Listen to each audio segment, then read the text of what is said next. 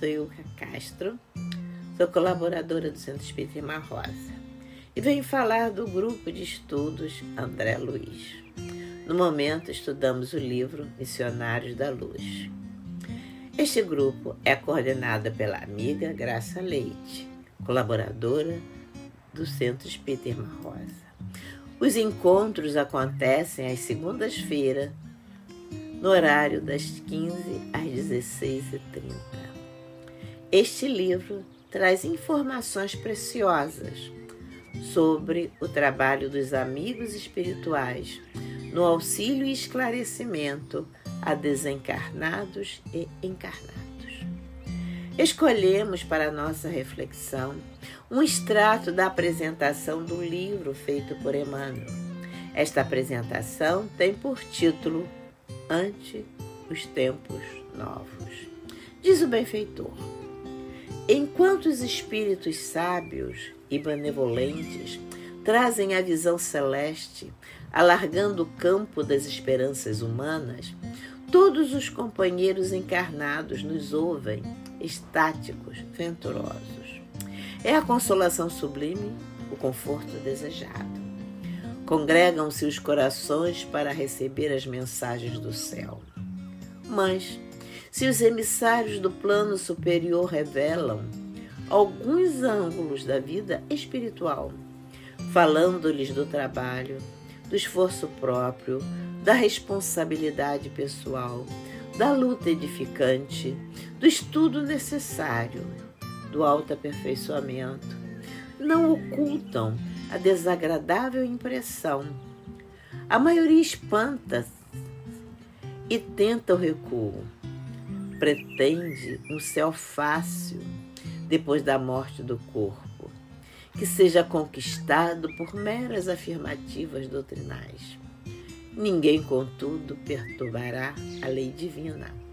E a vida eterna continuará ensinando devagarzinho, com paciência maternal. Ao espiritismo cristão cabe, atualmente no mundo, grandiosa e sublime tarefa. Não basta definir-lhe as características veneráveis de consolador da humanidade. Só preciso também lhe revelar a feição de movimento libertador de consciências e corações. A morte física não é o fim é pura mudança de capítulo no livro da evolução e do aperfeiçoamento. Infinito campo de serviço aguarda a dedicação dos trabalhadores da verdade e do bem. Problemas gigantescos desafiam os espíritos valorosos encarnados na época presente, com a gloriosa missão de preparar a nova era contribuindo na restauração da fé viva e na extensão do entendimento humano. Urge socorrer a religião, sepultada nos arquivos teológicos dos templos de pedra, e amparar a ciência, transformada em gênio satânico da destruição. A espiritualidade vitoriosa percorre o mundo, regenerando-lhe as fontes morais, despertando a criatura no quadro realista de suas aquisições. Ante os tempos novos.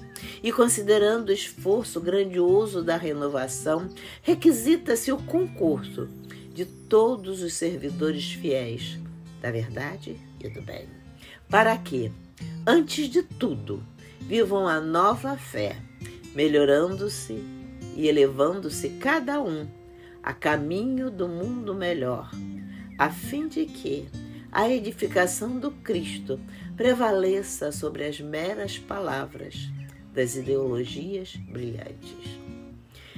Na consecução da tarefa superior, congregam-se encarnados e desencarnados de boa vontade, construindo a ponte de luz, através da qual a humanidade transporá o abismo da ignorância da morte.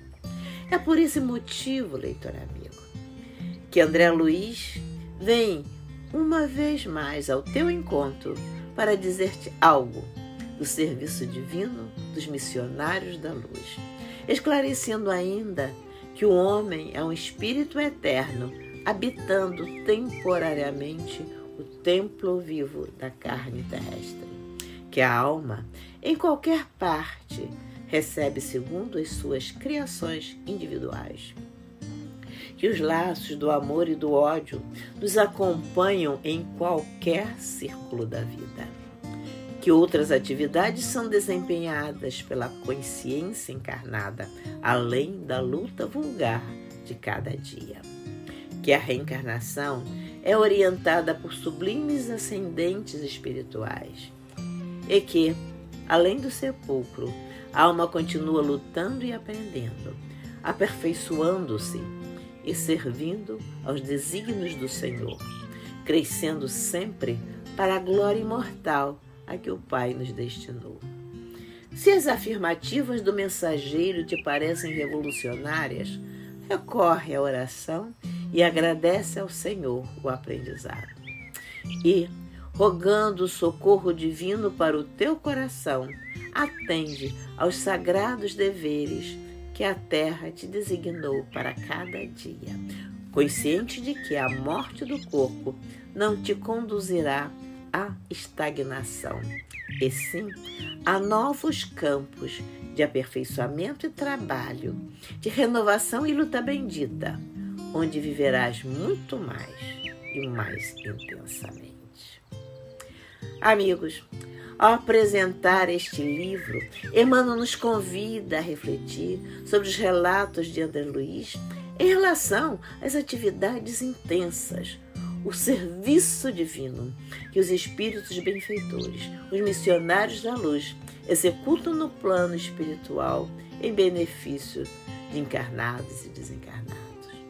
Também nos leva a refletir sobre o papel que a doutrina espírita pode exercer em nossas vidas este papel não é apenas de consolação, mas também de orientação e libertação de consciências e corações. Nas páginas deste livro, encontramos oportunidades para entender que o ser humano é espírito eterno, com merecimentos e reajustes, de acordo com as próprias criações. Que laços de amor e do ódio estão presentes em qualquer círculo da vida. Aprendemos também nestas páginas que além do sepulcro existem lutas, oportunidades de aprendizados e de evolução. Nas nossas reflexões sobre a reencarnação, aprendemos nesse livro que os benfeitores espirituais se fazem presente em orientações para uma boa condução do processo reencarnatório. E isto, amigos, nos traz a reflexão sobre a responsabilidade que nos cabe em relação ao sentido e significado de nossas vidas. E é um convite para, que, para levarmos nossa existência segundo os ditames das leis divinas às leis maiores. As lições que os missionários da luz trazem também nos ensinam que, ao estarmos nestes novos tempos, responsabilidades nos chegam como compromissos para a construção de novas estradas com correção de rumos. Nos ensina a ver o mundo como um infinito campo de trabalho, onde todos aqueles que estão na busca da verdade e do serviço no bem estão sendo convocados a viverem a nova fé, preparando-se para vivenciar uma nova era para a humanidade. Muita paz a todos.